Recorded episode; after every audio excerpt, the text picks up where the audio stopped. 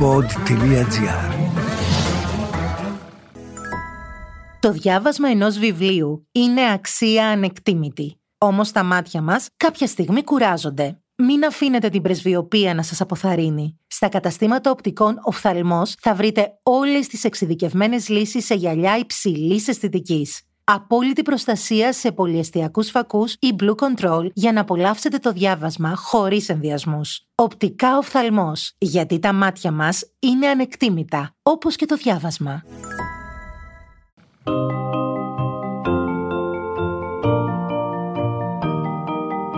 Τι κάνουν οι συγγραφείς όταν δεν γράφουν βιβλία, πού συναντούν τους ήρωές τους; Ο Βενιαμίν Φραγκλίνος είχε πει πως ο συγγραφέας είτε γράφει κάτι που αξίζει να διαβαστεί, είτε κάνει κάτι που αξίζει να γραφτεί. Ας ανακαλύψουμε μαζί τον άνθρωπο πίσω από το βιβλίο στο podcast «Συγγραφής εκτός βιβλίων» με την Κυριακή Μπεϊόγλου.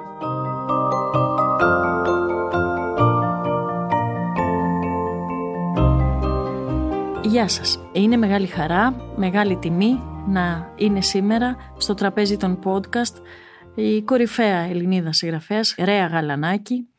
Καλώς ήρθατε. Ευχαριστώ πάρα πολύ. Δεν ξέρω αν είμαι η κορυφαία, αλλά σας ευχαριστώ πάντως για την εισαγωγή αυτή. Το κορυφαία είναι, έχει να κάνει με το τι ταιριάζει στον καθένα και τι αγαπάμε περισσότερο. Αφορμή για αυτή τη κουβέντα εδώ είναι το καινούργιο σας βιβλίο, Εμμανουήλ και Εκατερίνη, τα παραμύθια που δεν είναι παραμύθια, κυκλοφόρησε πρόσφατα από τις εκδόσεις Καστανιώτης και επανήλθατε μετά από 7 χρόνια νομίζω από την ε, Νομίζω 8 χρόνια ήταν, ναι, ναι. 15, όχι 7, έχετε απόλυτο δίκιο, ναι. μετράτε καλύτερα. Ε... Είναι το 8ο μυθιστόρημα, γι' αυτό μπερδεύτηκα μια στιγμή. Αυτό το βιβλίο όμως είναι μυθιστόρημα τελικά η κυρία Γαλανάκη. Κοιτάξτε, επειδή έχω δουλέψει πολύ πάνω στη θεωρία της λογοτεχνίας με την έννοια ότι δίδαξε κιόλας σε 10 σεμινάρια στον Ιαννό πριν από λίγα χρόνια και έκανα το μάθημα του μυθιστορήματος, βεβαίως και ένα μυθιστόρημα γιατί έχουμε πολλά είδη μυθιστορήματος. Αυτό εντάσσεται σε αυτό που λέμε μυθιστορηματική βιογραφία ή μυθιστορηματική αυτοβιογραφία. Αυτά μπορεί να πάνε μαζί αν πρόκειται για σχέση ε, ναι. γονέως και παιδιού προφανώς ε, ως ένα βαθμό.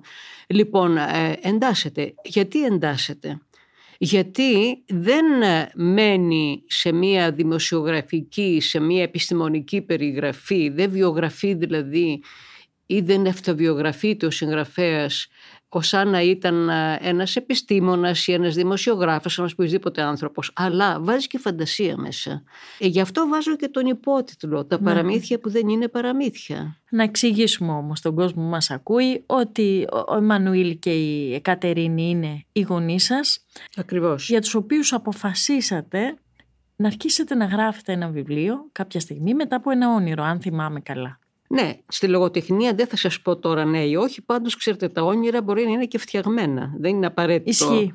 Έτσι. Ναι. Ε, δεν το συζητάμε παραπέρα ναι, γιατί ναι. πρέπει να αφήσουμε τη μαγεία του ονείρου στον αναγνώστη προφανώς και έτσι είναι και κοιτάξτε για να γράψει καν εγώ δηλαδή ο συγγραφέας για τους γονείς μου έπρεπε να βρω ξέρετε, μια οπτική γωνία. Αλλιώς θα ήταν ένα χάος αναμνήσεων, το τι ήθελα να πω, τι δεν ήθελα να πω, τι ήθελα να παραλείψω.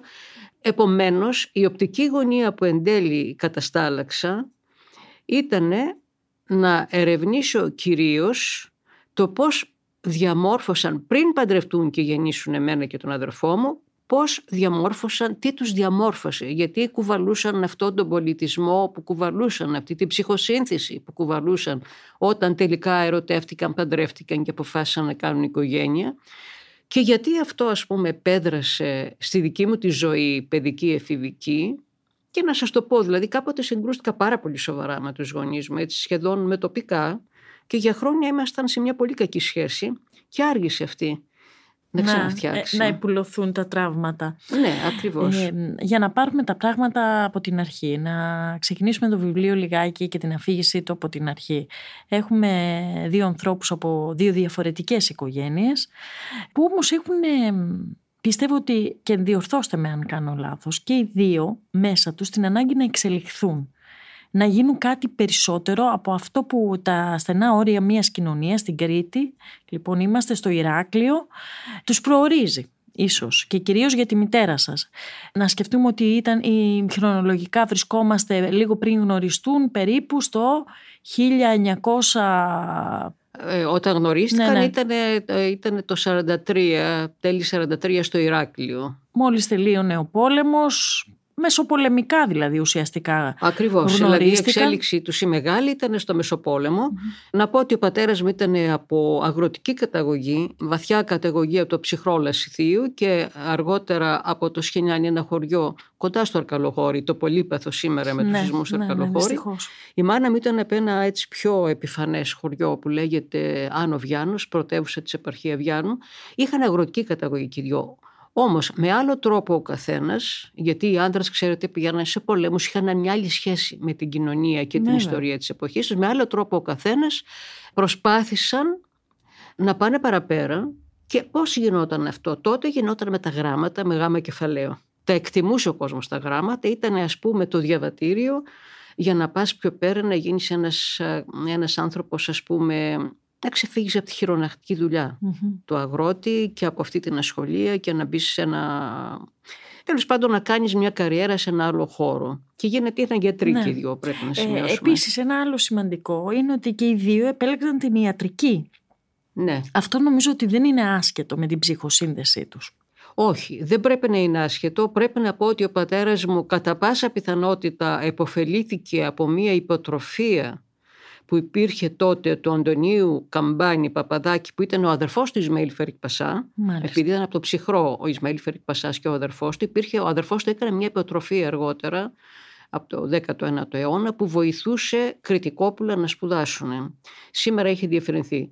Πιθανώς ε, πήρε αυτή την υποτροφία ως καταγόμενος και από το ψυχρό, γιατί ήταν ένα παιδί που δεν είχε. Ήταν mm. και ναι. ορφανό, μεγάλωσε κοντά σε ένα θείο του Αρχιμανδρίτη στην Νεάπολη Λασιθίου, ο οποίος τον έσπρωξε. Ο περίφημος θείος, ο οποίος ναι, αναφέρεται και στο βιβλίο Αμβρόσιο. Ναι, ναι. Και δεν είχα δει εικόνα του και τη βρήκα όμως όταν έγραφα το βιβλίο. Τέλος πάντων και τον έσπρωξε στα γράμματα.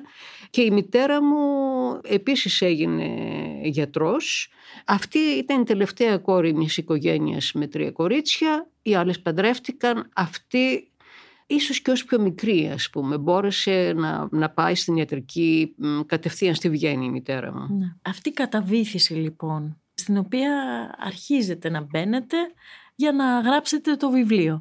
Πώς... Είναι πολύ δύσκολο. Είναι, το φαντάζομαι. Ε, δηλαδή, κοιτάξτε. νομίζω ότι είναι προσωπικά. Εγώ μιλάω, θα με πονούσε και λίγο. Δεν ξέρω για εσά.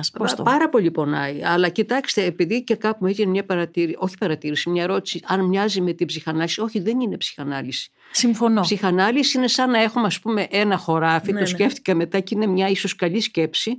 Στην ψυχανάλυση, με τη βοήθεια κάποιου άλλου, θα σκάψουμε κάτω πολύ βαθιά κτλ.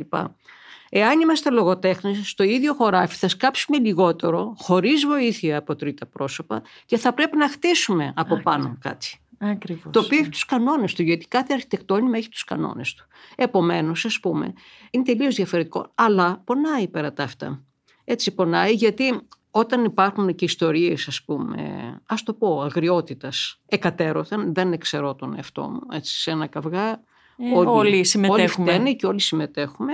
Λοιπόν, τα πράγματα είναι πιο ζώρικα, αλλά έφτασε πια σε μια ηλικία, θα πω και συγγραφικής οριμότητας, όχι μόνο ηλικιακής, που νομίζω ότι μπορώ να ξαναπιαστώ με δικαιοσύνη με αυτά τα ζητήματα και να μην θεωρώ όπως όταν ήμουν νέα ότι όλα ήταν υπέρ της νεανικής μου επανάστασης. Πρέπει να καταλάβω και τον άλλον. Αυτό είναι το πολύ σημαντικό και στη λογοτεχνία και στη ζωή θα έλεγα. Και ας μιλώ λίγο σε μπαπάς, δεν πειράζει. Δεν είναι, δεν είναι όχι μιλάτε κυρίως ε, και οι άνθρωποι που έχουν πλέον αποκτήσει και τη δική τους οικογένεια, έχουν κάνει και αυτοί παιδιά, αργότερα τα βλέπουν πολύ αλλιώς και πολύ πιο κριτικά προς τον εαυτό τους τα πράγματα. Έχουμε όμως να κάνουμε με δύο ανθρώπους σε μία εποχή που ήρθαν κοντά, που χρησιμοποίησαν με έναν τρόπο τις ε, σπουδές τους για να προχωρήσουν σε μια κοινή πορεία και να φτιάξουν ε, οικογένεια. Ποια εργαλεία όμως τους βοήθησαν. Θέλω να πω τι τους βοήθησε; Ήταν καθαρά δική τους ανάγκη; Στηρίχθηκαν κάπου για να προχωρήσουν σε αυτές τις επιθυμίες; Γιατί η κοινωνία εκείνη την εποχή ήταν λίγο κάπως. Ήταν, ήταν μια κοινωνία η οποία δεν επέτρεπε καταρχάς mm. τι γυναίκες και πολλά πολλά. Άντε να γίνουν δασκάλες ή νοσοκόμες και ως εκεί δεν υπήρχαν πολλά Τα περιγράφεται εξαιρετικά, πρέπει να πω, μέσα το, εκείνη την εποχή ναι. για τις γυναίκες. Πάντως η νοσοκομε και ω εκει δεν υπηρχαν πολλα περιγραφεται εξαιρετικα πρεπει να πω μεσα το εκεινη την εποχη για τι γυναικε παντω η μανα μου είχε τσάγανο έτσι κι αλλιώς και ήταν πλέον σε μια ηλικία πούμε, με, με αδέρφια και ξαδέρφια, γιατί τα, οι πιο μεγάλοι είχαν παντρευτεί, είχαν αποκατασταθεί κτλ. Που όλοι είχαν στραφεί στα γράμματα. Ποια ήταν τα γράμματα εκείνη την εποχή, δηλαδή σε τι τομείς προχωρούσες ε, να σπουδάσεις, είτε να γίνεις είτε δικηγόρος, αν ήσουν ας πούμε, στις θεωρητικές σπουδές, είτε να γίνεις ας πούμε μηχανικός ή γιατρος Γιατί αυτά βγάζαν και λεφτά, ξέρετε. Δηλαδή οι άνθρωποι μέσα από τα γράμματα επιδίωκαν να έχουν και μια άνετη ζωή. Δεν θα το πούμε ψέματα, ναι, σαφώς. Δεν ναι, ήταν ναι, ας ναι, πούμε, αφοσιωμένοι σε ένα ουτοπικό ιδανικό. Ήθελαν να ζήσουν και καλύτερα. Αστικά θα έλεγα.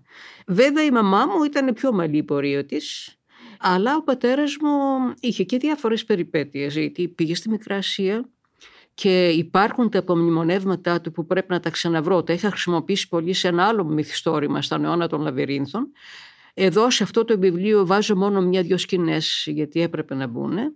Λοιπόν, ο πατέρας μου πήγε στη Μικρασία, γύρισε ευτυχώς ε, με όλα του τα μέλη. Σώος. Σώος, ναι, mm. σώος. Αρτιμελής είναι η λέξη. Mm-hmm, σωστά. Αρτιμελής, πήρε μέρος στο κινηματοπλαστήρα μετά σπούδασε στην ιατρική και πόσο παράξενο μου φάνηκε όταν είδα μια φωτογραφία του, λίγες φωτογραφίες έχουν σωθεί, που σπούδαζε ως φοιτητής ή φορούσε στρατιωτικά.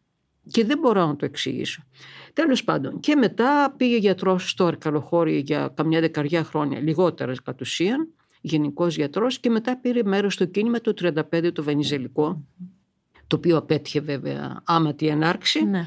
Και μετά φυλακίστηκε, προφυλακίστηκε στο Μαρτινέγκο εκεί κοντά στο σπίτι μας πάνω στα Βενετσιάνικα τείχη του Ηρακλείου και υπάρχουν και φωτογραφίες. Φωτογραφίες λες και είναι εορτάσιμες, είναι κάτι το καταπληκτικό. Ναι. Και καλούσαν φωτογράφο, όντουσαν, ήταν φοβερό. Και μετά αφού αθώθηκε από το στρατοδικείο στα Χανιά, όπου ασημειωθεί ήταν συγκατηγορούμενος και ο Κυριάκος Μητσοτάκης ο παππούς του σημερινού πρωθυπουργού. Μάλιστα. Όπως και ο πατέρας του φίβου του Ιωαννίδη, του γνωστού πολιτευτή του Πασόκ. Μάλιστα. Έτσι. Λοιπόν, αφού αθώθηκε από εκεί, τα βρόντιξε όλα και πήγε στη Γαλλία και δεν ήθελε να ξαναγυρίσει. Έκανε στη Γαλλία ειδικότητα και ντοκτορά, ειδικότητα οριλά και ντοκτορά σε ένα διαπρεπή επιστήμονα, αλλά ο πόλεμος τον ανάγκασε να γυρίσει. Ναι. Και από εκεί αρχίζει πια μια άλλη περιπέτεια Μία περιπέτεια που καμιά φορά πώς τα, φέρνει, πώς τα φέρνουν οι συνθήκες. Ζούμε κι εμείς έναν πόλεμο, όχι εμπλεκόμενοι άμεσα, αλλά κοιτάξτε, προχθές έπεσε ένα αεροπλάνο ας πούμε στην Καβάλα ναι. που ήταν, είχε, μετέφερε πολεμικό υλικό για την Ουκρανία. Το λέω γιατί σε σχέση με το βιβλίο σας και διαβάζοντας όλα αυτά που περιγράφεται, ο πόλεμος λειτουργήσε για εκείνους τους ανθρώπους που έφυγαν από τον έναν πόλεμο, μπήκαν στον άλλον, δηλαδή ήταν σε μια συνεχή Ακριβώς, ε, ναι. επαγρύπνηση. Λειτουργήσε λίγο ως κινητήριος δύναμη κάποια στιγμή για να επιβιώσουν. Έπρεπε να επιβιώσουν. Ε, έπρεπε να σωθούν και να, να προχωρήσουν αυτά που ήθελαν να κάνουν. Αυτό. Εσείς κρίνετε ότι τους άφησε και κάποια τραύματα που ίσως δεν ξεπέρασαν ποτέ; Ένας Ακόμη πόλεμος, και στην ανατροφή σαφώς. των παιδιών τους ή τη, ναι, τη σχέση ναι. τους μαζί σαφώς, τους. Σαφώς, γιατί κοιτάξτε, τους άφησε. Προσπάθησε, ο πατέρα μου ήταν φανατικά βενιζηλικό και ήταν και ένας λόγος που συγκρουστήκαμε όταν εγώ στα, έκανα μια επανάσταση ως αριστερή στα 20 μου και τα λοιπά, τα γνωστά πράγματα. Λοιπόν, το κράτησε αυτό σε όλη τη ζωή και μας ανστάλαξε μια δημοκρατική συνείδηση θα έλεγα, μέσα στην οικογένεια. Σε σημείο πούμε, που αυτός, επειδή ήταν δημοκρατικός και πήγε στη Γαλλία, η μάνα μου είχε σπουδάσει στη Βιέννη, δεν μας άφησε ποτέ να μάθουμε γερμανικά στο σπίτι. Φοβερό, Έτσι, φοβερό. Ε, ε, ναι, ε, μάθαμε γαλλικά-αγγλικά με δασκάλες κτλ. Αλλά ποτέ δεν έμαθα καλά, να σας το πω από τώρα για να κλείσει αυτό. Αλλά τέλος πάντων ήταν αυτό. Και στον πόλεμο ο ίδιος ε, γύρισε, αναγκάστηκε να γυρίσει από τη Γαλλία, επιστρατεύτηκε στη Λάρισα στο στρατικό νοσοκομείο. Μετά κατέβαιναν οι Γερμανοί και διασώθηκε παράνομα με ένα καίκι στην Κρήτη. Όλα αυτά αφήνουν πάρα πολλά βαθιά αποτυπώματα. Αλλά να σχολιάσω, αν με αφήσετε για ένα λεπτό, αυτό που λέτε.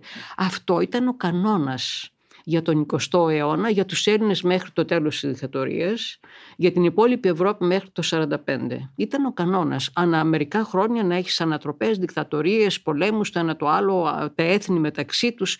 Ήταν, ξέρετε, πρώτος παγκόσμιος, δεύτερος παγκόσμιος και ούτω καθεξής. Για την Ευρώπη μιλάμε τώρα, έτσι. Βέβαια. Στον 21ο αιώνα είναι σαν μία ας πούμε απρόσμενη και μια κακή ας πούμε αναδρομή στον 20ο όλα αυτά που συμβαίνουν επί ευρωπαϊκού εδάφου σήμερα. Ναι, ναι, ναι. Έτσι, είναι ξαφνικά σαν να, σαν να γυρνάμε στα παλιά, να χωριζόμαστε πάλι σε έθνη κράτη, να έχουμε αναθεώρηση της ιστορίας Συγγνώμη, δηλαδή. Με τα ίδια ζητήματα. Για τα ίδια ζητήματα. Δηλαδή, σαν να μην υπάρχουν συνθήκες, σαν να υπάρχουν. Βεβαίως υπάρχουν οικονομικά κίνητρα, αυτά είναι άλλωστε σε μεγάλο βαθμό τα κίνητρα των πολέμων, υποστηρίζονται από ιδεολογίες και ξαφνικά ορμάμε ο ένας τον άλλο. Αυτά είναι παράδεκτα πράγματα και είναι, σας λέω, ένας κακός αναχρονισμός, κάκιστος αναχρονισμός. Πιστεύαμε όλοι ότι ήταν καλύτερα ότι είχαμε κερδίσει κάποια. Ε, δεν τα έχουμε κερδίσει. Αυτό είναι το συμπέρασμα για μένα. Μεγάλα ερωτήματα έτσι μου σκέφτηκα και είχα στο μυαλό διαβάζοντας και την ε, πορεία των δικών σας γονιών σε ένα μετεμφυλιακό περιβάλλον. Πώς το έζησαν αυτοί οι άνθρωποι τότε; Οι γονείς μου; Ναι. Οι γονείς μου, καταρχάς τη λέξη αριστερά δεν την άκουσα ποτέ στο σπίτι μου. Έτσι. Την άκουσα δηλαδή περίπου στο πανεπιστήμιο όταν ε, στην τελευταία τάξη του σχολείου ερωτεύτηκα και ο φίλος μου ήταν αριστερός έτσι. Έτσι άρχισα να μαθαίνω δέκα πράγματα και να ακούω δέκα πράγματα. Δεν υπήρχε... Ξέρετε οι παλιοί και μιλάμε πια όχι για, για τους, τη δική μου τη γενιά που οι παλιοί ήταν παλιοί λειτουργούσαν πάρα πολύ μέσα στην οικογένεια με σιωπές. Πάρα πολύ με σιωπές. Πιο πολλά είναι αυτά που δεν λέγανε παρά που λέγανε στα παιδιά τους. Τώρα αυτό πώς θα το εξηγήσει κανείς; Υποθέτω ότι είχαν μια παιδαγωγική αίσθηση πολύ διαφορετική από τη δική μας. Η δική μας είναι αναλυτική. Δηλαδή θα πούμε στα παιδιά μας, θα κουβεντιάσουμε, δεν θα έχουμε, ε, αν ρωτήσουν κάτι θα το εξηγήσουμε κτλ. λοιπά Θα πούμε τις ιστορίες της ζωής μας εξηγώντας τις. Αυτοί έλεγαν λίγα πράγματα για τη ζωή τους, εξού και τα παραμύθια που δεν είναι παραμύθια. Ναι, γιατί, ναι, ναι, βέβαια. ας πούμε τις ιστορίες που ακούγαμε στο τραπέζι μεσημέρι βράδυ από τον πατέρα ήταν λίγο σαν παραμύθια. Λίγα πράγματα από τη ζωή του. Βέβαια, από τη ζωή του δεν ξέρω την ερωτική ζωή ναι. του, από τη ζωή του ως δημόσιου ανδρός. Είτε στον πόλεμο, είτε στην πολιτική, είτε δεν ξέρω τι. Έλεγε κάποιες πολύ μικρές ιστοριούλες, ελάχιστες και μετά τις άφηνε και εγώ αργότερα κατάλαβα ότι αυτά που άκουγα σαν παραμύθια, μα δεν ήταν ναι, παραμύθια. Ναι, ναι. Δεν ήταν παραμύθια. Ε, όχι, ναι. Γι' αυτό και αυτό το η παραμύθια που δεν είναι παραμύθια, λέω κάτι, τα παραμύθια και το ανατρέπω αμέσως ναι. μετά.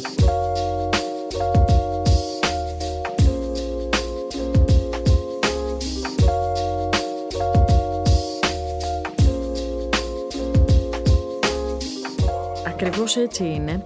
Δεν ξέρω αν πραγματικά μπορούμε και εσείς θα μου πείτε μετά από την εμπειρία σας για τη συγγραφή αυτού του βιβλίου να γνωρίσουμε τους γονείς μας ως μέρος που δεν αφορά τον εαυτό μας. Δηλαδή να αφαιρέσουμε τον δικό μας εαυτό και να τους γνωρίσουμε πραγματικά. Εμένα αυτή ήταν η στόχευση. Τώρα από εκεί και έπειτα το τι έχω κάνει και τι δεν έχω κάνει. Ξέρετε εγώ έκανα ό,τι μπορούσα και το έκανα όχι με γεωγραφία καθόλου. Θα έλεγα ότι σε αυτό το βιβλίο και ηρωνεύομαι και ας πούμε δουλεύω τις παραλλαγές που μπορεί να προκύψουν σε μια ιστορία Εικάζω κάποια πράγματα, δηλαδή μια φωτογραφία μπορεί να μου μιλήσει. Έτσι, τις θέτω ερωτήσεις και η φωτογραφία, η παλιά προπολεμική φωτογραφία αρχίζει και μου μιλάει. Δηλαδή δεν είναι... Μα κάπου διάβασα για αυτές τις φωτογραφίες στο νοσοκομείο που είπατε ότι ίσως κάποια νοσοκόμα εκεί να... Ναι, ναι, ναι στη Λάρισα πρέπει να είχε σχέση. Αυτό όμως μου είχε πει η μάνα μου μία κουβέντα μόνο, αφού πέθανε βέβαια ο μπαμπάς μου αλίμονο, ότι, ότι στη Λάρισα κόντεψε να παντρευτεί μια νοσοκόμα. Μάλιστα. Αυτό το κράτησα εγώ και όταν ναι. άρχισα να δουλεύω με τις φωτογραφίες πράγματι είδα δύο φωτογραφίες το οποίο ήταν με πολύ όμορφη κοπέλα νοσοκόμα και τους λίγους μήνες που έμεινε στη Λάρισα δηλαδή από, επιστρατεύτηκε τον Οκτώβρη Οκτώβρη-Νοέμβρη του 40, 40 ναι, ναι. και έμεινε ως την άνοιξη του 41 που κατέβαιναν οι Γερμανοί και αναγκάστηκε να φύγει αφήνοντας και το νοσοκόμα και τα πάντα. Ε, μερικούς μήνες Προσπάθησα να βρω, προσπάθησα να δω ποια ήταν αυτή η κοπέλα, αλλά όλα αυτά τα χρησιμοποιώ σαν πρώτη ύλη πάνω στην οποία χτίζω ένα πράγμα που λέγεται μυθιστορηματική βέβαια, βιογραφία. Βέβαια, έτσι, είναι. ένα είδος ναι. μυθιστορηματικής, ένα είδος μυθιστορήματος θα ε, λέγαμε. Ναι. Πράγματι. Δεν ξέρω αν έχετε καταλήξει στο πόσο Εκατερίνη και στο πόσο Εμμανουήλ έχετε εσείς ως άνθρωπος. Ε, ναι, σίγουρα όπως κάθε παιδί είμαι ένας συγκερασμός, αλλά τίνω μεταμανίες προς τον Εμμανουήλ. Α, έτσι. ναι, βέβαια, βέβαια. Ε, και φυσιογνωμικά Ακόμα και προς ξέρετε κάποια πράγματα, οι αρρώστιες που έχει, λέει μικρές, έτσι, το στο ευαίσθητο, στο ναι. μάχη, ας πούμε, το ότι συνέχεια παθαίνω κάτι με τα πόδια, τέτοια μικροπράγματα και ο σωματότυπος βέβαια. Μεγάλη υπόθεση το κύτταρο λοιπόν. Ναι, όχι το αίμα. Όχι το ναι. αίμα τουλάχιστον με τη σημασία που δίνουν σήμερα οι φασίστες στο αίμα και οι λογείς λογείς εθνικιστές. Έτσι, ναι. εμένα με είχε εκνευρίσει πάρα πολύ η έννοια του αίματος σήμερα Γι' αυτό και λέω, το λέω και καθαρά μες στο βιβλίο ότι στηρίζομαι στον πολιτισμό που μετέφεραν οι γονείς μου και όχι στο αίμα, το οποίο για μένα δεν σημαίνει τίποτα και χάνηκε μετά από δύο-τρεις γενιές. Αυτό το πράγμα είναι ανύπαρκτο. Δηλαδή, σιγά τώρα τη βαστάμε από τους παλιούς κτλ. Τα βιβλία σας πάντως, επειδή τα παρακολουθώ πάρα πολύ στενά, πάντα δημιουργούν ένα διάλογο. Δηλαδή πάντα μας βάζουν στο να σκεφτούμε κοινωνικά και προσωπικά θέματα. Θυμάμαι όμως ότι κάποια από αυτά είχαν δημιουργήσει και μια πολύ μεγάλη ένταση, όπως ας πούμε το αμήλυτα βαθιά νερά. Ναι, ναι, με την απαγωγή ναι, της... Ναι. ναι, αυτό είναι αλήθεια. Αμολογώ ακόμη δεν έχω καταλάβει γιατί δημιουργήθηκε αυτή η ένταση. Στην ουσία παγιδεύτηκα γιατί είχα κάνει μέχρι τότε αρκετά βιβλία που είχα μιλήσει με απογόνους το ένα το άλλο και ήταν μια άριστη, ας πούμε, και χωρίς να τους γνωρίζω, μια άριστη ας πούμε, σχέση, με εμπιστεύτηκαν κτλ. Ενώ με αυτούς, ενώ ήξερα, ας πούμε, κάποιους ανθρώπους και τους εμπιστεύτηκα, αυτοί στην ουσία για να μην χαλάσει μια μεγάλη εικόνα που είχε έρθει από το παρελθόν Φοβερό. Και εγώ είχα τις αποδείξεις ότι δεν έγιναν ακριβώς έτσι τα πράγματα. Και βέβαια ο τίμιο άνθρωπος τις έβαλε αυτές μες στο βιβλίο. Με πάσα προσοχή όμως, έτσι, χωρίς να θέλω να δείξω κανένα.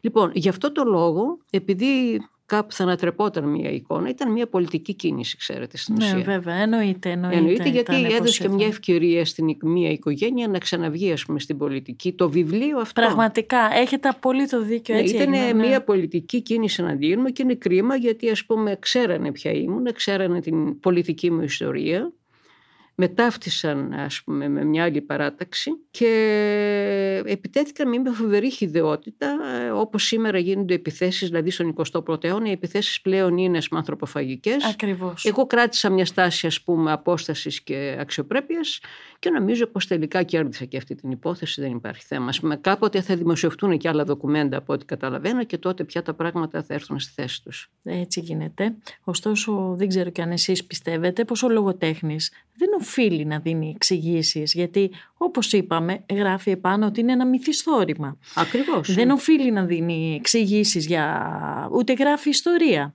Νομίζω ότι στην Ελλάδα είναι λίγο παρεξηγημένα τα πράγματα. Όλα αυτά είναι παρεξηγημένα. Αυτό το πάλι με την, ε, το αμήλυτα βαθιά νερά ανοίγει σε μια κατηγορία που του λέμε non-fiction ναι, novel. Βέβαια. Δηλαδή βασισμένο πάνω στα στοιχεία, αλλά προφανώς εγώ προχωρώ, κάνω τις αναλύσεις μου, βάζω πράγματα.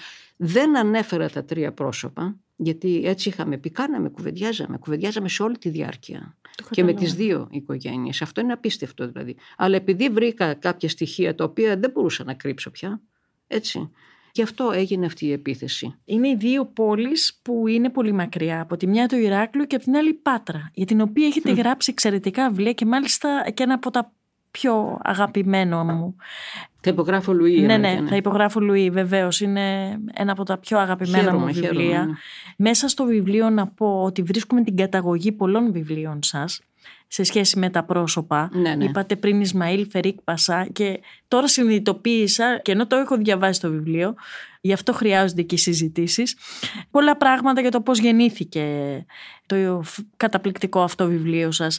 Ωστόσο είναι δύο πόλεις λοιπόν, ξαναπάω στην αρχική Ναι, μου ναι. ερώτηση, πολύ μακριά η μία από την άλλη και είναι και οι δύο μέσα σας. Πώς ζουν και πώς υπάρχουν; Στην Πάτρα πήγα εντελώς άσχετη. Παντρεύτηκα τον Ηλία τον Κούβελα, εκεί γύρω στα 30 μου, ο οποίος μόλις και εκλεγεί καθηγητής, γιατί δεν τον ήξερα πριν. Παντρευτήκατε και γιατρό όμως, θα το πω αυτό μετά από δύο γονείς γιατρούς. Παντρεύτηκα έναν άνθρωπο με τον οποίο αγαπηθήκαμε, δεν θα με ενδιαφέρε. Ναι, ναι. Και μετά μια, μια Ναι, ζωή αστείευομαι. Οδύσσιας που είχα, ξέρετε, ναι. σο- μια δεκαετία Οδύσσιας που είχα στα συναισθηματικά μου, ας πούμε. Λοιπόν, επιτέλους βρήκα ένα άνθρωπο με τον οποίο, ας πούμε, ήταν το λιμάνι, να το πούμε έτσι απλά και λαϊκά. Πήγαμε μαζί στην Πάτρα, γιατί εκεί είχε εκλεγεί, ήρθε από την Αμερική. Εκεί είχε εκλεγεί καθηγητής. Μείναμε εκεί πολλά χρόνια, κοντά 30, κάναμε το σπίτι μας εκεί, απο- έχαμε την κόρη μας εκεί και προσπαθήσαμε να κάνουμε και πράγματα στη ζωή της πόλης. Η πρώτη κινηματογραφική λέσχη. Έτσι, μιλάμε για το 78-79 πλέον. Στην Πάτρα. Ήταν μια πόλη μεγάλη βέβαια, η τρίτη της Ελλάδας εξακολουθεί να είναι και με την τελευταία, πώς το λένε που μετράνε. Καλό ναι, την ναι, ξέρετε, ναι. καταμέτρηση ναι. τέλος ναι, πάντων, ναι, την πληθυσμιακή. Ακριβώς, η οποία όμως έβγαινε από μια δικτατορία και αυτή και ήταν ξέρετε παγωμένη. Έκαναμε πολλά πράγματα γηματογραφική λέσχη. Αργότερα, ας πούμε, το καρναβάλι έγινε κάτι σαν πολιτικό γεγονός. Έγιναν πάρα πάρα πάρα πολλά. Συμμετείχαμε στο Διεθνές Φεστιβάλ στην ίδρυσή του με το Μικρούτσικο που έφτιαξε πάρα πολλά πράγματα στην πόλη. Πραγματικά ήταν εκείνη η περίοδος ήταν καταπληκτικής άνθησης για την πόλη. Πιστεύω. Ζήσαμε πολύ δημιουργικά ο Ηλίας ο Κούβελες mm. και εγώ στην Πάτρα και την αγαπάμε πάρα πολύ γιατί είναι μια πόλη που έχει και μια χάρη, ας πούμε, δεν έχει αυτό. Το Ηράκλειο είναι ίσως πιο βαρύ σαν πόλη. Έχει μια ιστορία η οποία σπάει κόκαλα, ας πούμε, και διαρκεί. Ναι. Έτσι. Στη πρωτεύουσα της Κρήτης, ουσιαστικά, δεν μιλάω τυπικά τώρα, ναι, αλλά ουσιαστικά από το Κονοσός, ε, Βενετσιάνοι, ξέρω εγώ, Άραβες πιο πριν, ε, κατόπιν Τούρκοι, ήταν επειδή η θέση της είναι τέτοια, όχι άλλο λόγο. Λοιπόν, είναι πιο βαριά η ιστορία, αλλά είναι πιο ευρωπαϊκή η Πάτρα. Και εμένα αυτό με ανακούφιζε. Πολύ, μου άρεσε κιόλας. Και βέβαια ήταν πάντα το λιμάνι ότι μπορούσες να φύγεις για τη Δύση από εκεί. Μα ναι, την, την πρώτη φορά που Πριμαρόλια και Ναι, υπήρχε πάντα. Κοιτάξτε, ο Δημαράς θεωρεί ότι η Πάτρα κατά κάποιο τρόπο, ο ο μεγάλος φιλόλογο ναι, ο Δημαράς, ανήκει στο Ιόνιο κράτος, δηλαδή στα Επτάνησα. Ναι, που ξέρουμε ναι, πόση ναι, ευρωπαϊκότητα ναι, είχαν και λέει μάλιστα ότι το λυρικό θέατρο, η όπερα δηλαδή, το 19ο αιώνα που άρχισε να μπαίνει στην Ελλάδα μετά την απελευθέρωση, η σταθμή ήταν Πάτρα, Αθήνας, Σύρος, Σμύρνη. Ήταν οριζόντιος ο άξονας. Θα σας κάνω τώρα λίγο μια έτσι, μη διστορηματική ερώτηση. Βεβαίως. μια και είμαστε σε αυτό το... Οι τόποι μας καθορίζουν ή το πώς εμείς τοποθετούμαστε. Στο... Ε, μας είπαν αυτά. Μας είπαν αυτά, δεν το συζητάω.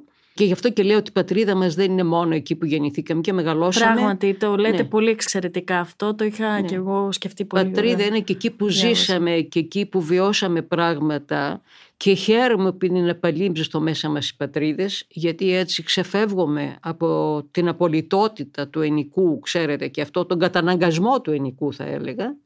Και μάλιστα λέω ότι είναι ακόμα μπορεί να είναι και φανταστικό. Ας πούμε τα παιδιά των προσφύγων των Μικρασιατών ή ας πούμε αν έρθουν τώρα τα παιδάκια από την Ουκρανία και μείνουν και μεγαλώσουν στην Ελλάδα και ακούνε ιστορίες για την Ουκρανία από τους γονείς τους ή όπως τα δικά μας ακούγονται από, την, από τους πρόσφυγες δικούς τους ας πούμε, θα θεωρούν το φανταστικό αυτό τόπο και δική τους πατρίδα.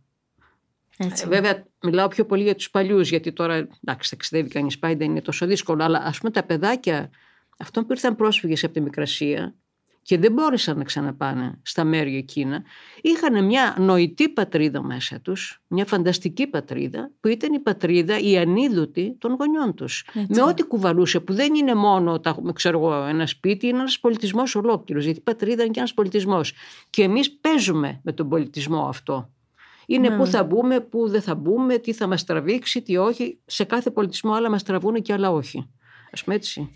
Θα μπορούσε κανείς να ρωτήσει, περνάμε, περάσαμε μια δύσκολη περίοδο και περνάμε με τον COVID, ε, άλλαξε η ζωή μας δραματικά και εκείνη την ώρα εσείς επιλέγετε να κάνετε μια καταβήθηση στο παρελθόν. Έπαιξε ρόλο αυτό, απόλυτο, αυτός ο εκκλεισμός. Απόλυτο. Είχα ξεκινήσει το 18, είχα πάρει κάτι σημειώσεις και από εκεί και έπειτα σταμάτησα γιατί ήταν εξαιρετικά δύσκολο και είχα και άλλες δουλειές και έπρεπε να υπάρχει μια μεγάλη συγκέντρωση και αφοσίωση σε αυτό και να βρω και την οπτική γωνία, δηλαδή να, να μπορέσω να, να ελέγξω μέσα μου όλο αυτό το, το χάος που υπήρχε και με βοήθησε πάρα πολύ το ότι είχαμε, με βοήθησε τώρα, εντάξει, ε, ναι, ε, εφιαλτικό από την μια μεριά. Ναι, από την, ε, ναι. συνέβη σε πολλούς ναι, επιβοηθητικό από την άλλη, γιατί μπόρεσα να μείνω άπειρο χρόνο στο σπίτι και δεν είχα και τι να κάνω. Εντάξει, έκανα νοικοκυριό, αλλά πόσο νοικοκυριό ναι, να κάνει πια; Κανείς. Συγγραφέας είμαι. Έπρεπε, δούλεψα πάνω σε αυτό και μετά από τέσσερα χρόνια βγήκε. Τρία-τέσσερα χρόνια. Τρία χρόνια στην καραντίνα ουσιαστικά.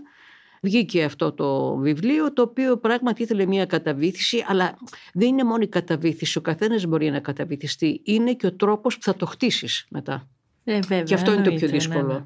Να το δομήσεις, να το χτίσεις, ας πούμε, να ελέγξεις. Έτσι, και να πάει εκεί που θες. Δηλαδή μπήκατε, μπήκατε στον πειρασμό να επιστρέψετε στο Ηράκλειο με, και να το δείτε με άλλα μάτια αυτή όχι, τη φορά; ακούστε το 19, μάλιστα λίγο πριν τον COVID, έτυχε να πουλήσουμε και το αδερφός μου και εγώ το σπίτι μας. Α, μάλιστα. Αυτό για μένα ήταν σημαντικό, γιατί στην ουσία έχασα το κάθε τι. Δεν είχαμε πλέον ούτε ηλιές, ούτε τίποτα, τίποτα, τίποτα δεν έχω στην Κρήτη. Και δεν ξέρω, με δυσκολία, δεν έχω, έχω να πάω από τότε. Δεν έχω πρέπει να μείνω στο ξενοδοχείο που για μένα αυτό είναι λίγο αδιανόητο. Το καταλαβαίνω απόλυτα. Έτσι. Και ας πούμε μου έδειξε η κόρη μου που είχε πάει πρόσφατα φωτογραφίες που έχει γίνει ωραίο το παλιό μου πατρικό σπίτι. Σεβάστηκαν τα Bauhaus στοιχεία τα οποία είχε μια διπλοκατοικία αστική. Αλλά δεν ξέρω αν θέλω να ξαναμπω μέσα. Ξέρετε. Μου είπε η κόρη μου τα άλλη φορά θα πάω να δω και τα λοιπά. Της λέω να πας, εγώ δεν ξέρω αν θέλω να πάω. Έτσι, ναι, ε, δηλαδή αυτό το πράγμα συνετέλεσε ώστε να απομονωθώ ακόμη περισσότερο και να θεωρήσω ότι κάποια πράγματα χάθηκαν για μένα και χάθηκαν ας πούμε πλέον με το χάσιμο του σπιτιού, με το χάσιμο, με το... έπρεπε να γίνει όμως γιατί δεν μπορούσαμε να το συντηρήσουμε. Ας πούμε γίνανε οριστικά και ξάφνου το σπίτι το ίδιο έγινε. Ναι. Αυτό που λέω είναι παραμύθι που δεν είναι παραμύθι.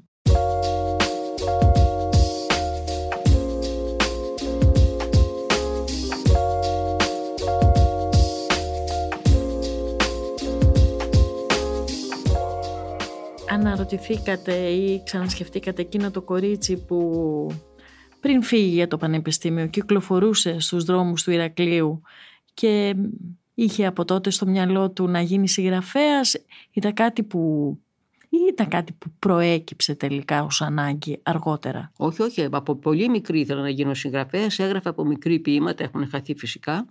Το κόκκινο ρόδο θυμάμαι μόνο ένα ποίημα. Αλλά ξέρετε, διάβαζα κτηνοδός Έχω διαβάσει την Οδύσσια του Καζαντζάκη, όλο τον Καζαντζάκη, επειδή έτυχε να δω την κηδεία και όλα αυτά και κάπου ως πεντάκι ε, δεν είχα πάθει. Ε, ναι. ε, τον απέρριψε βέβαια αργότερα, τον ξαναβρήκα μετά, αλλά θέλω να πω ότι διάβασα την Οδύσσια όταν έτσι στην εφηβεία μου. Είχα διαβάσει όλο τον Ερωτόκριτο, που το θεωρώ επίσης ένα πάρα πολύ σημαντικό ανάγνωσμα, το Μακρυγιάννη. Είχαμε και μερικούς εξαιρετικούς καθηγητές οι οποίοι μας έστελναν και αγοράζαμε τα βιβλία από τις εκδόσεις Γαλαξία τότε. Ας πούμε ναι, ο Ερωτόκριτος και ο Μακρυγιάννης έγιναν προσιτά σε εμάς χάρη στις εκδόσεις Γαλαξία. Ναι, είναι φοβερό αυτό. Ναι, και τα διάβασα. Τα διάβασα σαν μαθήτρια. Ήμουν πάρα πολύ καλή στα ελληνικά και όλοι ξέραν ότι κάποια στιγμή θα γράψω, θα γίνω συγγραφέας. Δηλαδή εννοώ οι καθηγητές, ε, αυτά. Γι' αυτό πήγα άλλωστε και στη φιλοσοφική σχολή. Μπήκα στη φιλοσοφική Αθηνών. Οι γονείς πότε πήραν το πρώτο βιβλίο στα χέρια τους, Δηλαδή έγινε αυτόματα ή πέρασαν κάποια Όχι, όχι, τους το έδωσα. Ήταν η πρώτη ποιητική μου συλλογή. Ήταν να βγει σε εκδόσεις Ολκόσπου της Κιου Καρκαγιάννη. Ότι, όχι, στις εκδόσεις, συγγνώμη, εκεί με του Βλάχου, του Φίλιππα. Ναι, ναι. Ε, Φίλιππα, τον είπα πώς το λέγαμε. αλλά του Φιλιππόβλαχου, που λέγαμε τότε. Ναι. ναι. Το καθυστερούσα πάρα πολύ και εγώ είμαι ανυπόμονος άνθρωπος. Δεν μπορώ να χάνονται στο χάος του χρόνου τα πράγματα. Οπότε τα έδωσα μετά στον Καρκαγιάννη που είχε τις εκδόσεις Ολκό στενή φίλη με τον Καρκαγιάννη μέσα mm. στη δικτατορία. Ξέρετε, τον διεκονωστό δημοσιογράφος. ναι, ναι. ναι. Τον και... αργότερα διευθυντή της καθημερινή. Και... Ακριβώς, ακριβό φίλο. Και τα έβγαλε αυτός στι εκδόσεις Ολκό ε, το 1975. Οπότε πήγατε. Τα έδωσα στου γονεί μου, ναι, και τα έδινα και πάντα και όλα αυτά. Τα έδινα. Διάβαζε η μάνα μου περισσότερο λογοτεχνία, ο πατέρας μου πιο πολύ ιστορικά. Όχι όμως, δεν ήταν μια οικογένεια διανοούμενων, ας πούμε, ή βιβλιοφίλων. Πέρα ιδιαίτερα. από αυτό, φαντάζομαι ότι θα πρόλαβαν να, ε, χαρούν, να ναι. χαρούν και να λάβουν και οι γονείς μας κυρίως. Νομίζω ότι σου σκεφτόμαστε στο τι λένε οι άλλοι για μας, όχι τόσο πολύ τι συζητάμε εμείς μαζί τους. Φαντάζομαι ότι θα λάμβαναν μηνύματα ότι η κόρη τους ανοίγει μια πορεία άλλη και σημαντική. Ναι. Άνοιξε σιγά σιγά. Νομίζω ότι ευχαριστήθηκαν πιο πολύ όταν έμαθαν ότι θα παντρευτώ τον Ηλία τον Κούβελα και θα έστρωνε η ζωή μου όπως. Ε, Κλασικοί γονείς. Φιλοδοξούν οι γονείς για τα ναι, παιδιά τους κατά κάποιο τρόπο και ομολογώ ότι πράγματι αυτός ο γάμος που είπαμε ότι εντάξει δεν πειράζει να έχουμε και τίποτα τρελά λεφτά, ναι. το μισθό του Ηλία και φτάνει ας πούμε. Αλλά να κάνω ό,τι θέλω. Και έτσι μπόρεσα να στρωθώ πάρα πολύ στερά. Βέβαια, είχα βγάλει πριν τον Ηλία δύο ποιητικές συλλογές. Έτσι, η άλλη βγήκε. Ε, στο Διογέννη του Κουλουφάκου. Μάλιστα. Γιατί σταματάει μία λογοτέχνης να γράφει ποίηση, να εκδίδει ποίηση. Α σας πω ε, γιατί. Τι συμβαίνει κάτι, ε, γιατί πραγματικά το έχω δει και αλλού σε μεγάλους συγγραφείς αυτό. Ακούστε, εγώ την περίοδο της δικτατορίας είχα υποστεί μια εσωτερική λογοκρισία. Όταν πιάσαμε τον πρώτο μου η ασφάλεια μπήκε στο σπίτι, κάθισε. Ήταν από τους ιδρυτές του Ρίγα Φεραίου, ναι, Νίκος Γιαναδάκη ναι, λεγόταν. Λοιπόν, μπήκε μέσα η ασφάλεια και κάτσε μια εβδομάδα. Τα έκανε όλα γυαλιά καρφιά. Ευτυχώς δεν βρήκε κανένα δυο παράνομα σημειώματα καθοδικητικά.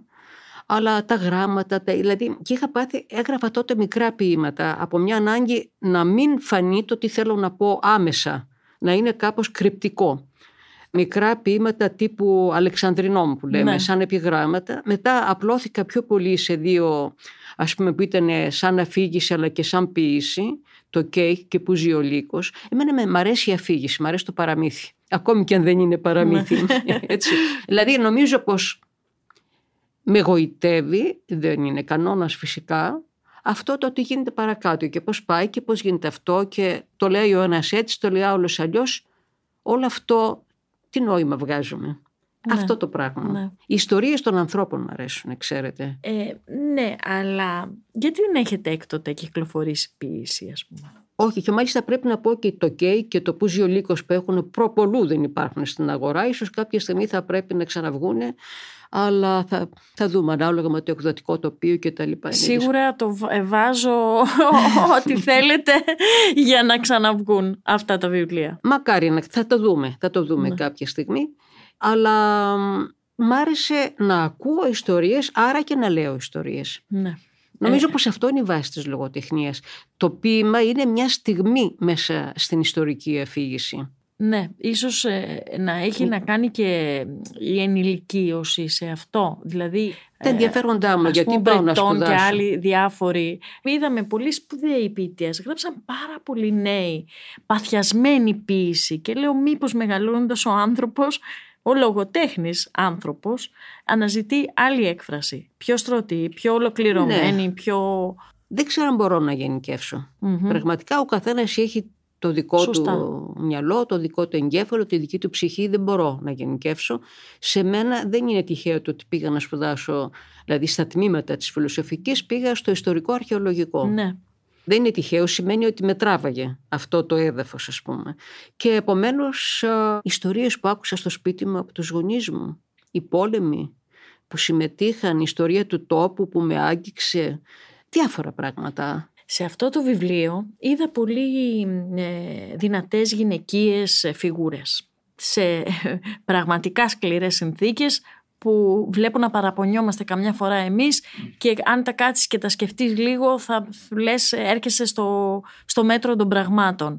Έχουμε γύρω μας ένα, ένα πλαίσιο που έχει διαμορφωθεί τελευταία, τα τελευταία δύο-τρία χρόνια μάλιστα με γυναικοκτονίες, με φοβερή βία, με ε, μια στάση υποβάθμισης. Ξανά, ξαναγυρνάμε πάλι πίσω του γυναικείου κινήματος, της γυναικείας προσωπικότητας.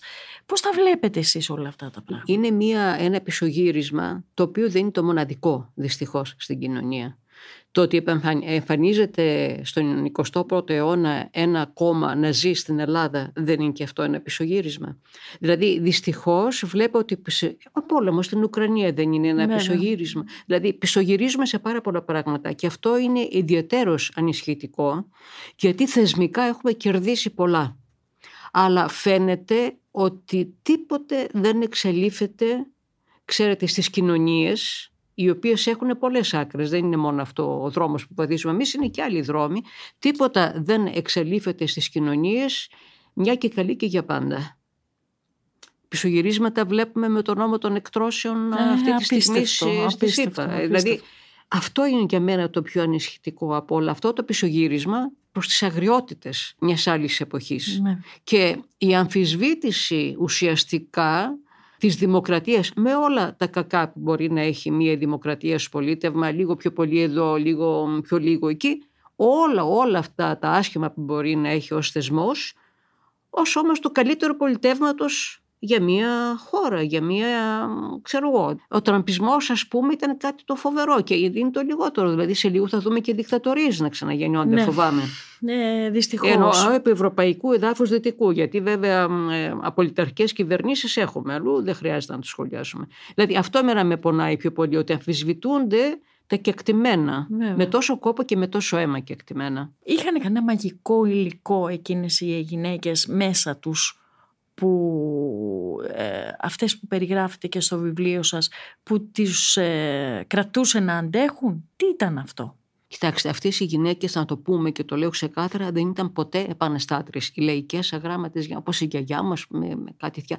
Ακόμα και οι αστέ, οι πρώτες επιστημόνισε που δούλεψαν στην πόλη, όπως η μαμά μου, σε πολλά πράγματα υποτασσόταν. Σε αυτό που έλεγε ο, ο άντρας του σπιτιού, ας πούμε. Τις πιο παλιές όμως γυναίκες τις κράταγε ξέρω, αυτές οι ρίζες που είχαν μέσα στην παράδοση. Ότι οι ρόλοι είναι καθορισμένοι, θα είσαι εδώ, φρόντισες εδώ να τα κάνεις καλά, τα άλλα είναι στους άντρες και στην κοινωνία. Εσύ είσαι στο σπίτι και μέσα σε αυτούς τους ρόλους που είναι δοσμένοι. Δεν θα κάνεις κάτι άλλο. Αλλή μόνο σου αν κάνεις κάτι άλλο. Ναι. Μάλλον. Έτσι. Ομά. Δηλαδή μια γυναίκα που θα τολμούσε να έχει ανεραστεί, ε, την πετροβολούσαν. Ξέρω εγώ ναι, τι κάνανε. Ναι, ναι. Δεν, ε, άλλες εποχές. Αλλά πιστεύω ότι αυτή η τήρηση των εθήμων από, μια, από χιλιάδες χρόνια, ας πούμε, τους είχε δώσει μια βεβαιότητα μέσα στην ίδια την οικογένεια, οπότε μπορούσαν να αντέξουν. Και εξάλλου αυτήν η λειτουργία τους, ας πούμε, ήταν να θεραπεύουν το οποιοδήποτε κακό, δηλαδή την οποιοδήποτε ανάγκη, την πείνα, τους τραυματίες, να ξέρουν το τι χρειάζεται να κάνει όταν πεθάνει κάποιος ή ποια είναι η τελετουργία μετά. Είναι πράγματα πάρα πολύ παλιά, αιώνια και αυτές ήταν ακουμπισμένες εκεί. Ρούπι παραπέρα. Οι αίρειες της οικογένειας. Ένα... Οι αίρειες δεν σημαίνει ότι ήταν... Όχι, όχι, το δηλαδή λέω με το την... χαστούκάκι μπορεί να δίνει. Το λέω με την δύναμη και την εξουσία ίσως Ακριβώς, που μπορεί ναι, να ναι, είχαν. Ναι, ναι, ναι, Με αυτή την έννοια. Να σας πω και χαίρομαι που γνώρισα τις τελευταίες από αυτές τις γυναίκες το καταλαβαίνω. Το ναι. καταλαβαίνω απόλυτα. Και ελπίζω κάπου να υπάρχουν ε, και να τροφοδοτούν με τη δύναμή τους και νεότερες γυναίκες αλλάζοντας βέβαια οι συνθήκες, ναι. ε, μακάρι να υπάρχουν. Κλείνοντας το βιβλίο, κλείνοντας το Εμμανουήλ και Κατερίνη, το ξαναδιαβάσατε μετά; Πάρα πολλές φορές. Αλήθεια. Καταρχάς, πάντα διαβάζω για να δω αν ξέφυγε κανένα τυπογραφικό λάθος, παρόλο που το δούλεψα πάρα πολύ μαζί με ναι, την ναι. Ε, κυρία Στάμου, ας πούμε, πάρα πολύ. Και πάντα ξέρετε κάτι ξεφεύγει. Ε, λοιπόν, ναι, το ξαναδιάβασα και αφού το διάβασα δύο-τρεις φορές για να δω αν υπάρχουν, ε, ξέρετε και λέω τώρα γιατί το είπατε, μετά το διάβασα και μια πέμπτη φορά, ξέρω εγώ, για να το απολαύσω. Ναι. Αυτή νομίζω ότι είναι τελικά, το, αυτό είναι το κέρδος του συγγραφέα. Ναι, ναι, ναι. Αλλά και το άγχος του πριν, ε. Βέβαια, βέβαια. Φαντάζομαι το ναι, έτσι συμβαίνει. Εγώ λέω αν ουσιαστικά εννοώ αν έχετε αποστασιοποιηθεί από αυτό. Όχι, όχι, ακόμα δεν έχω αποστασιοποιηθεί. Ακόμα είμαι μέσα. Βέβαια, μετά την παρουσίασή του και ένα κύκλο πούμε, που έπρεπε να γίνει με συνεντεύξεις και τα λοιπά, που ήμουν βαθιά μέσα σε αυτό για ένα περίπου δίμηνο, ενάμιση μήνα. Ε, τώρα κάπως έχω ηρεμήσει, είναι το καλοκαίρι με τη ραστόνη του, ναι, ναι. πάμε όλοι διακοπές, μπάνια, μετά Προέκυψαν, πάλι. προέκυψαν όμως ε, ίσως κάποια στοιχεία μέσα από όλη αυτή την έρευνα που αργότερα θα δούμε να γίνονται και κάποια άλλα βιβλία. Α, είναι πολύ νωρίς, δεν νομίζω, δεν ξέρω. Άμα τελειώσει κανείς κάτι, είναι όπως τη μάνα που γεννάει ένα παιδί και τη μακρά περίοδο της ε, λοχίας και για αρκετό καιρό είναι αφοσιωμένη σε αυτό, δεν μπορεί να σκεφτεί κάτι άλλο. Μετά από τόσα βιβλία, πόσα είναι αλήθεια; Πώς; Πόσα βιβλία είναι αλήθεια; Είναι οκτώ μυθιστορήματα, είναι, είναι δοκίμια, είναι ποίηση παλιότερα. Είναι αρκετά βιβλία, αλλά εντάξει είμαι και μεγάλη, δεν είμαι και μικρή. Τα, τα, το κυρίως ρωτώ για το εξής. Υπάρχει πάντα η ίδια αγωνία. Για ναι, το υπάρχει η ίδια, αυτό είναι τρομερό. Είναι, φαντάζομαι πώς θα είναι. Είναι τρομερό, υπάρχει η ίδια σε περιόδους μάλιστα όπως είπατε πριν ε, αρρώστησα κιόλας από τη στενοχώρια μου με την ε, υπόθεση εκείνη και είπαν ότι είναι ψυχογενή τα αίτια της αρρώστιας. Αλλά τέλος πάντων υπάρχει, υπάρχει πολύ μεγάλη αγωνία αλλά και δεν μπορώ να κρατήσω μια απόσταση με τα χρόνια ξέρετε. Υπάρχει αγωνία. Αλλά εντάξει τι να κάνουμε. Όλα περνάνε. Φαντάζομαι ότι ήδη, γιατί τα βλέπω κι εγώ και μου γράφουν ακόμη και σε μένα ε, μετά τη συνέντευξη που είχαμε κάνει και στην εφημερίδα και επειδή ε, πολύ έχω ασχοληθεί ευχαριστώ πολύ με το βιβλίο. Ε, μου γράφουν και εμένα διάφοροι αναγνώστες για το βιβλίο αυτό. Όμως, Α, ναι. Ε, ναι, και ε, είναι φοβερό. Αυτό βλέπεις ότι την απτή απόδειξη του ανθρώπου που έχει διαβάσει το βιβλίο και τον έχει επηρεάσει και τον έχει τον κάνει να σκεφτεί πράγματα. Δεν ξέρω όμως αν σας έκανε κάτι ιδιαίτερη εντύπωση εσάς από αυτά που λαμβάνετε εσείς από mm. τους αναγνώστες; Μου κάνει εντύπωση ότι όχι ένας, αλλά αρκετοί ξανασκέφτονται τη δική τους οικογένεια. Ε, αυτό Αρκετή. είναι το, το βασικό. Το βασικό. Και Υπάρχει- νομίζω πως αυτό, ξέρετε, είναι, επιτρέψτε μου να πω, το στίχημα της λογοτεχνίας, να γράψεις ένα βιβλίο που θεωρείς δικό σου, ας πούμε, σε αφορά και τα λοιπά, ή ένα θέμα που εσύ το... Και αυτό ξαφνικά να αφορά περισσότερο κόσμο. Ξαναγυρνώντας στην οικογένεια, μήπως και με ερέθισμα αυτό το βιβλίο, εκεί υπάρχει ένα σκόμπος που κάποια στιγμή πρέπει να τον κόψουμε ή να το λύσουμε; Αυτό είναι θέμα διαχείρισης του καθενός ανάλογα με το ποια είναι η οικογενειακή του σχέση γιατί όπως το λέω και εδώ είναι ο βαθύς πυρήνας κάθε δράματος στη ζωή, στην τέχνη αλλά μπορεί να είναι και πιο μπαλακά τα πράγματα. Αξίζει να σκεφτεί κανείς την οικογένειά του και την οικογένειά του πριν την ύπαρξή του θα έλεγα. Μπήκατε στον πειρασμό να σκεφτείτε ότι κάποτε η δική σας κόρη ίσως να περιγράψει τη δική σας ζωή; Ναι, κοιτάξτε, βλέπω πράγματα να επαναλαμβάνονται. Ας πούμε, όταν εγώ έλεγα στην κόρη μου, όταν ήταν μικρούλα, την κυβέλη, της, λέγα, της έλεγα ιστορίες από τη δικτατορία. Άκουγε διάφορα, συζητούσαμε φίλοι και άκουγε φυλακή από εδώ, φυλακή από εκεί. Ξέρω. Είπα κάποια στιγμή να εξηγήσω του παιδιού, μόλις μπορεί να καταλάβει, μην νομίζεις ότι είμαστε θαμώνες των Εγκληματίες φυλακών. τέλος πάντων. Ναι. ναι, τέλος πάντων. Δηλαδή, βλέπετε, όλα αυτά λειτουργούν. Δεν ξέρω, μπορεί, μακάρι να το κάνει. Μακάρι να το κάνει, θα έλεγα. Ε, Δεν είναι ανέφελη η σχέση των γονέων με το Όχι, παιδιά, ούτε στη δική μας όχι. γενιά. Ας Και μην έχουμε μάλιστα μι- ψευδαισθήσεις. τώρα μιλήσατε εσείς για δικαιοσύνη. Ναι. Στο πώς είδατε τα πράγματα μεταγενέστερα. Αποδόθηκε δικαιοσύνη. Ε, ε, Είστε Ε, ευχαριστημένοι; Μου λένε διάφοροι ότι θα ήταν ευχαριστημένοι οι γονείς μου. Αυτό ίσως είναι μια απόδοση δικαιοσύνης. Δηλαδή, κοιτάξτε, όταν ο δικοστής απονέμει δικαιοσύνη και άλλοι έχουν πεθάνει προπολού, ε, εντάξει, την απονέμει και όπως θέλει, ας πούμε, Σωστά. έτσι. Ε, και το καταλαβαίνω αυτό, το ξέρω δηλαδή γράφοντας. Γι' αυτό και προσπαθώ να κάνω και μια διάχυση, ας πούμε, και σε άλλα πράγματα και σε μια κατανόηση, ας πούμε, ευρύτερη. Όχι μόνο δικαιοσύνη, αλλά κυρίως κατανόηση, ας πούμε. Να δω γιατί έπραξαν έτσι. Και να καταλάβω, να τους καταλάβω, ξέρετε, αυτό. Νομίζω ότι η λέξη κατανόηση σε δύσκολους καιρούς, ειδικά και τώρα, είναι πολύ μεγάλη Ναι, ναι, υπόθεση. και το, ναι. Κυρία Γαλανάκη, σας ευχαριστούμε πάρα πολύ που ήσασταν στο podcast συγγραφής εκτός βιβλίων και εγώ ξέρετε μπήκα και στον πειρασμό να διαβάζω ξανά και τα πιο παλιά βιβλία και αυτό νομίζω ότι είναι πολύ χρήσιμο να συμβαίνει και πολύ γοητευτικό με την αφορμή ενός καινούριου βιβλίου. Καταπληκτικό. Εγώ σας ευχαριστώ πάντως για δεύτερη φορά μετά τη συνέντευξη που κάναμε στην εφημερίδα. Να είστε καλά. Και εσείς. Καλό καλοκαίρι.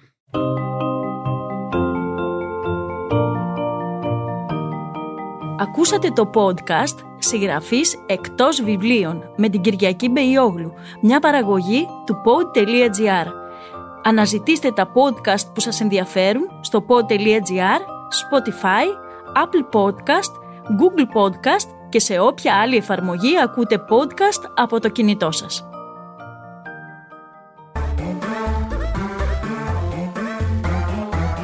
pod.gr. Το καλό να ακούγεται.